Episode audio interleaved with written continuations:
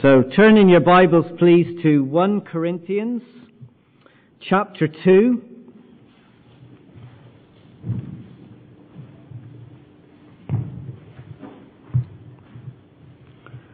One Corinthians chapter two. Going to read the first five verses.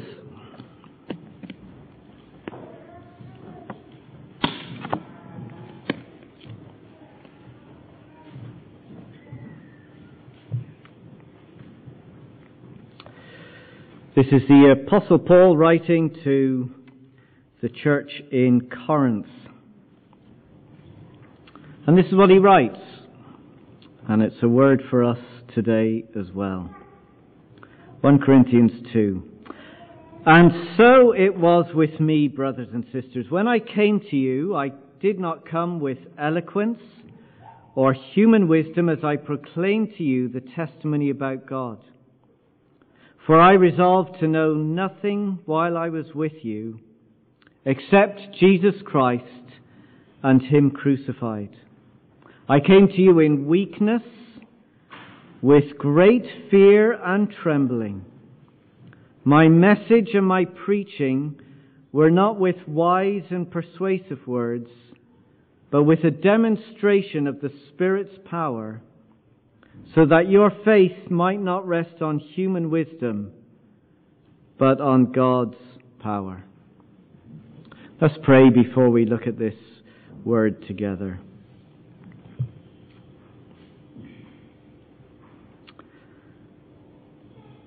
Father, you've given us food to eat today. You've given us drink. You nourish us and you sustain us physically. But how much more are we desperately in need for your Spirit? And so we pray that as we look at these words together and think about them, that it would be a demonstration of your Spirit's power at work amongst us today, so that you would cause us to lean upon you, to trust you, depend upon you so that you would do an effective and eternal work in the lives of people, causing them to trust in you too. So help us now, in Jesus' name. Amen.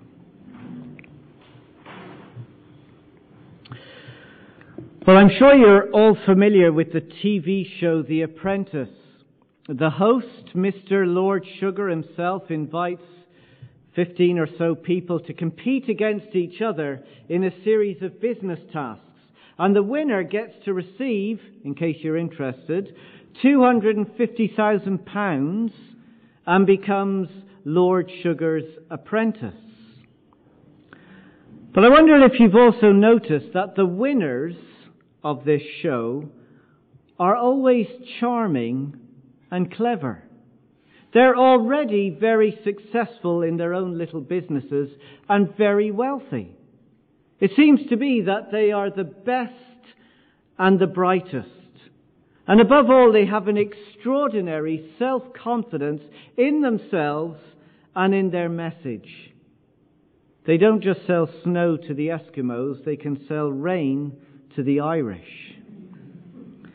Now, in many ways, that just reflects the values of our society and it mirrors our culture.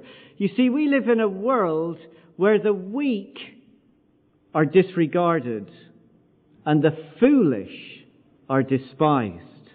There's only room for the best and the brightest.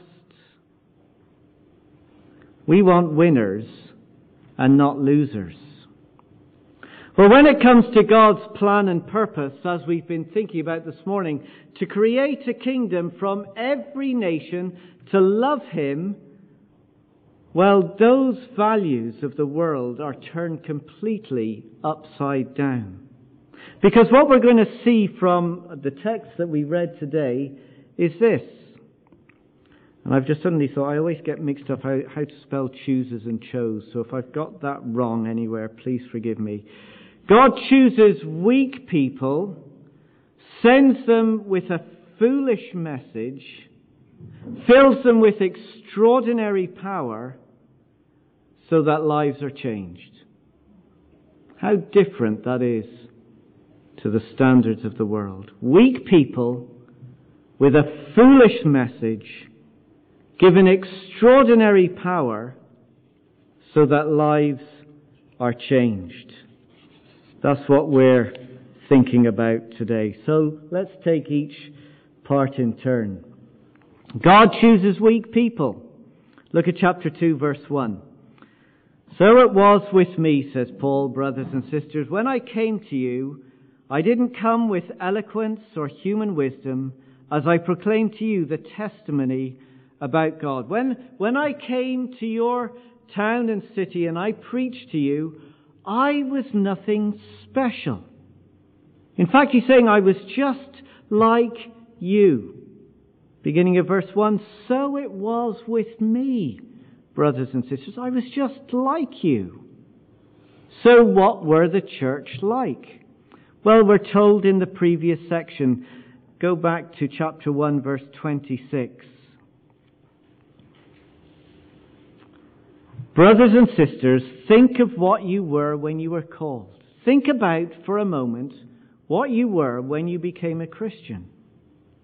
Not many of you were wise by human standards. Some, but not many, were leading professors in the world of academics. Not many of you were influential. A few, but not many were powerful politicians influencing the nation's economy. And not many of you were noble birth. One of two, one or two of you but not many of you were born with great wealth and status and privilege. He's reminding them that, well, they were a bunch of nobodies. And that's really a picture of us. It's a picture of Amy. As far as the world's elite and the standards go, well, we're, we're, we're nothing. We have an education and we may have a few qualifications and letters after our name, but we're not being chased up to have our thoughts published to the world. You see, when God looked at us, we weren't standing out in a crowd. We weren't spotted by God on Instagram because we had so many followers. We were people who had nothing to offer. In the eyes of the world, nothing special. Now, isn't that incredibly humbling? Because we all like to think we are somebody special, or at the very least that we're somehow better than the person sitting next to me. So, if we're nothing special, how did we ever become a Christian in the first place? Well, look at verse 27, chapter 1, verse 27. We're told that God chose the foolish things of the world to shame the wise. God chose the weak things of the world to shame the strong. God chose the lowly things of this world and the despised things and the things that are not to nullify or cancel the things that are. You see, God didn't choose us because we were special. Maybe you can remember back to your school days standing in the playground, being lined up, being picked for a particular football team or a game of tag or whatever it was. Always the sporty and the fastest. They always got chosen first.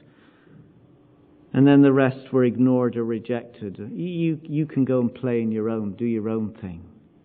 Well, it's no different today, is it? The world picks the, the beautiful, the, the wealthy, the clever. But God doesn't choose by the standards of this world. God isn't influenced about anything about our exterior or anything good we do or anything bad that we do. God is driven by His grace because He loves us.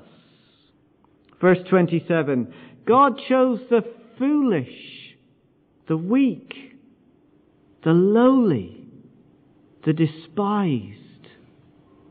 God chose nobodies just like us. You see, He seeks a people who know they are not qualified. People like Amy, who have come to see that, well, Amy knows that she has nothing to offer God except for her failure and her brokenness. One author puts it like this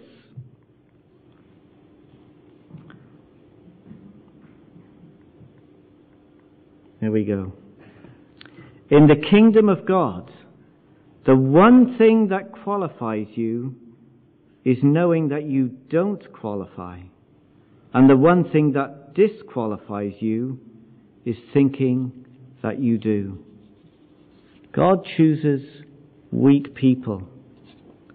So why? But, but why does God choose those who are weak? Now I've gone and messed up a bit here. Oh dear. Never mind. Why does God choose those who are weak? Well, look at verse 29. So that no one may boast before him. If ever I could say, I'm a Christian, or Amy, you could say, I'm a Christian because, because I, because I obeyed, because I went to Sheffield, because, well, we have reason for boasting, don't we? It's something I've done that qualifies me. No, we're only qualified because of Christ. Verse 30. It is because of God that you are in Christ Jesus, who's become for us wisdom from God, that is our righteousness, holiness, and redemption. Christ took your unrighteousness, Amy, and gave you his righteousness so that you are acceptable to God. He took your unholiness and gave you his holiness so that you are treated as blameless. He's redeemed us from a life of slavery, setting us free so that we can live a new life to please Him. All this has been given to us freely because God loves us. None of us on our own qualify. He makes us His people, righteous, holy, and redeemed. He qualifies you, Amy. He qualifies us for the task. Verse 31 Therefore, as it is written, let the one who boasts boast in the Lord. Amy, as you go, always remember that you are weak and your boasting is in Christ because He qualifies you to do what you could never do on your own. So, God chooses weak people. Second, God sends with a foolish message. Paul's message was very simple, wasn't it? He explains it like this, chapter 2, verse 2. For I resolved to know nothing while I was with you except Jesus Christ and Him crucified. Imagine he was sent with a message about a person called Jesus who was put to death as a criminal. That's the message. And the problem is people don't always like it. For some, it's a nonsense. Look at chapter 1 verse 18. Do you see it there? Chapter 1 verse 18. The message of the cross is foolishness to those who are perishing. Professor Richard Dawkins, who's a leading scientist and atheist, said this You cannot be an intelligent scientific thinker and still hold to religious beliefs. Don't know if you agree with that. But what he's saying is, you can't be an educated person, an intelligent person, and still believe in the cross of Jesus Christ. You see, for many, the cross is foolish. We don't need anyone to save us. We save ourselves. Salvation for humanity is found in the wisdom that we have and that we can learn. And Amy is being sent to Sheffield with a foolish message. A message that some people will think is completely daft, and some of your friends will think you're daft. But listen to what God says. Verse 18. Let's read it all. For the message of the cross is foolishness to those who are perishing, but to us who are being saved, it's the power of God. For it is written, I will destroy the wisdom of the wise, the intelligence of the intelligent I will frustrate. The very thing that the world counts as foolish and nonsense, God says, I will show the world that this is actually the means of salvation. The world's wisdom says, we can go it alone, we don't need God, we don't need a cross. But God in His wisdom used the very thing that was foolish to save the world. Look at the end of verse 21, chapter 1, end of verse 21. God was pleased through the foolishness of what was preached to save those who believe. You see, the wisdom of the world has achieved great things. We can do amazing things. We can send rockets to the moon. India did that recently to see if what, see if there was ice. Don't know what they'll do with the ice if they find ice there, but maybe there is. We can write books and plays, and I've even discovered you can write sermons using the use of artificial intelligence. This sermon wasn't AI, don't worry. we can slow down and cure degenerative diseases and prolong life. We, we've done amazing things through our wisdom. But the world is still broken. The human heart is still selfish and it's still sinful beyond our ability to fix or cure or heal. And God's answer to this is the good news of Jesus Christ crucified. A loving God who comes to us in the person of Jesus Christ to reach us where we're at. Verse 22, we're still in chapter 1.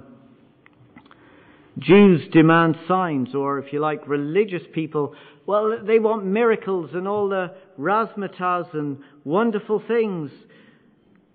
Greeks look for wisdom for knockdown arguments and philosophy. But we preach Christ crucified, a stumbling block to religious folk and foolishness to those who are not religious.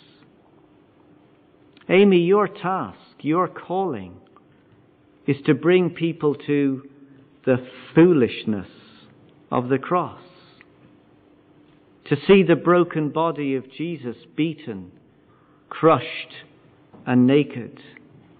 To see nails driven into his hands and feet, ripping and tearing flesh.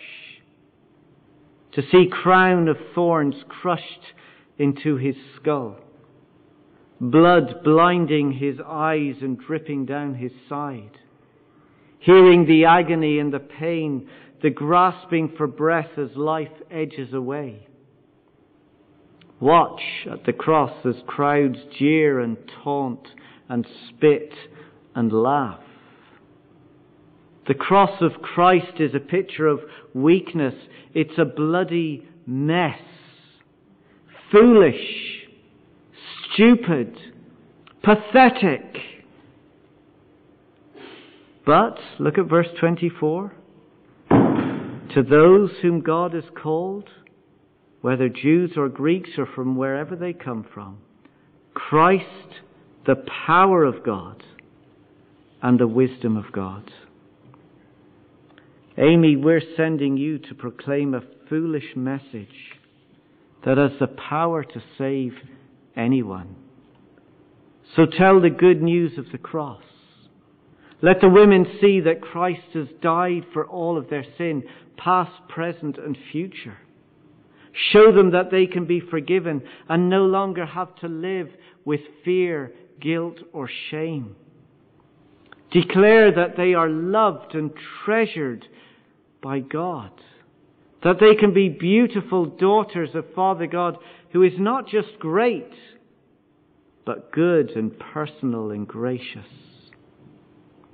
Teach them nothing less and nothing more than this simple message of Jesus Christ and Him crucified.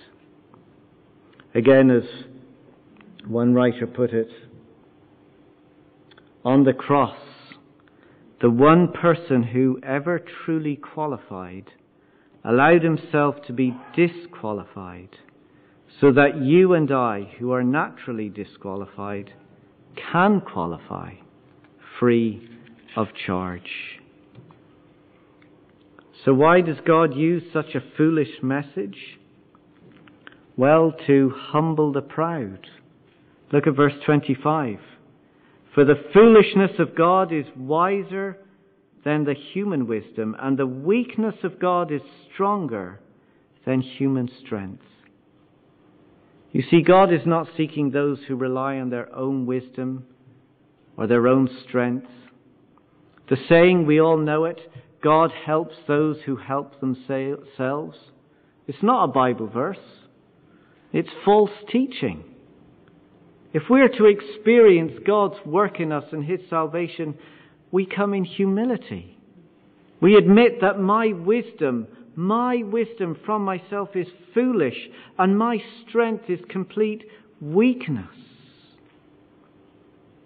Amy, preach the cross to others, but preach the cross to yourself every day.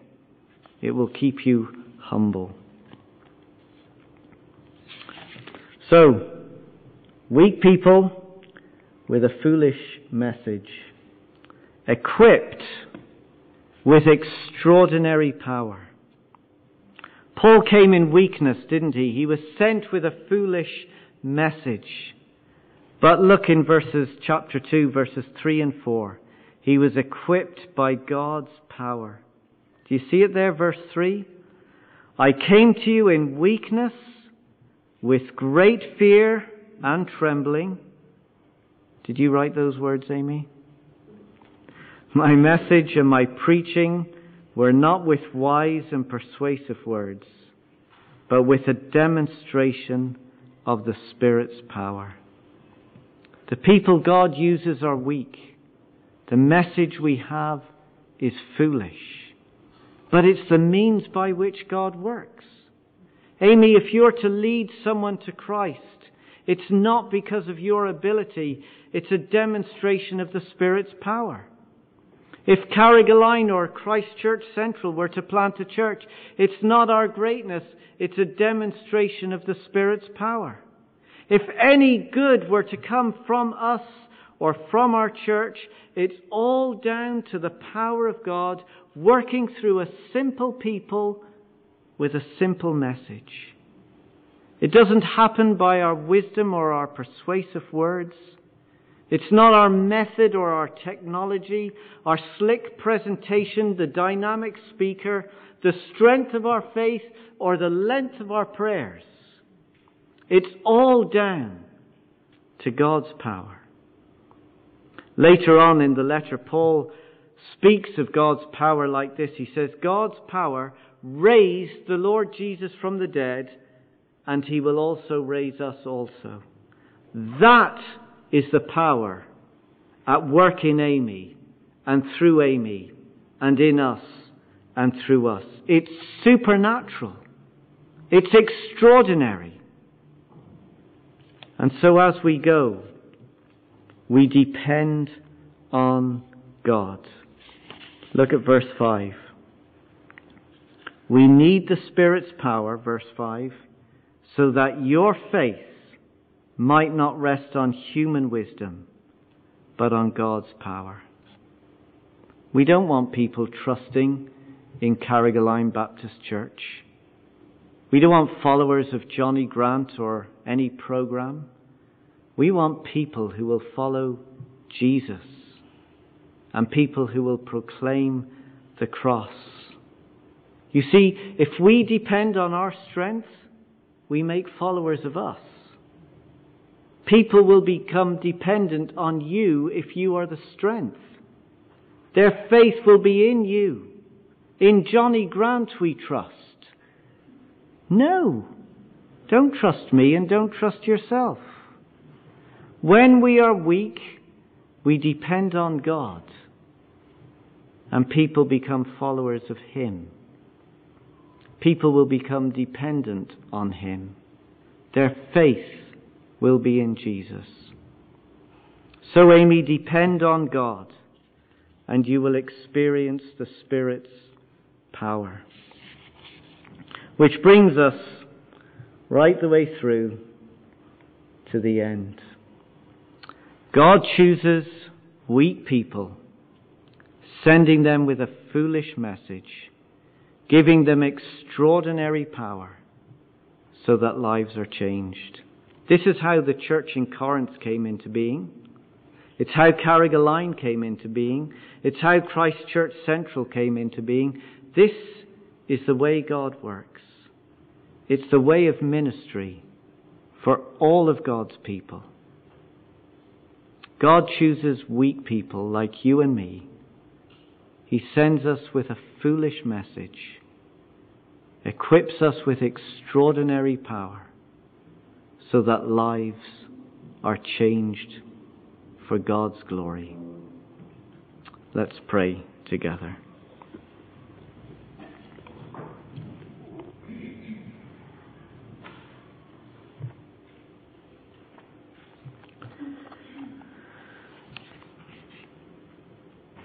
As we pray, I'm going to read a couple of lines from an old hymn. We rest on Thee, our shield and our defender. We go not forth alone against the foe, strong in Thy strength, safe in Thy keeping tender. We rest on Thee, and in Thy name we go. We go in faith, our own great weakness feeling and needing more each day thy grace to know. Yet from our hearts a song of triumph pealing, we rest on thee, and in thy name we go. Father, thank you that you have reached people like us, as weak as we are. Thank you for the wonderful message of Jesus Christ Thank you that you have given us your Spirit's power so that we might go as your people, so that others are changed for their good and for your glory. And it's in Jesus' name we all pray. Amen.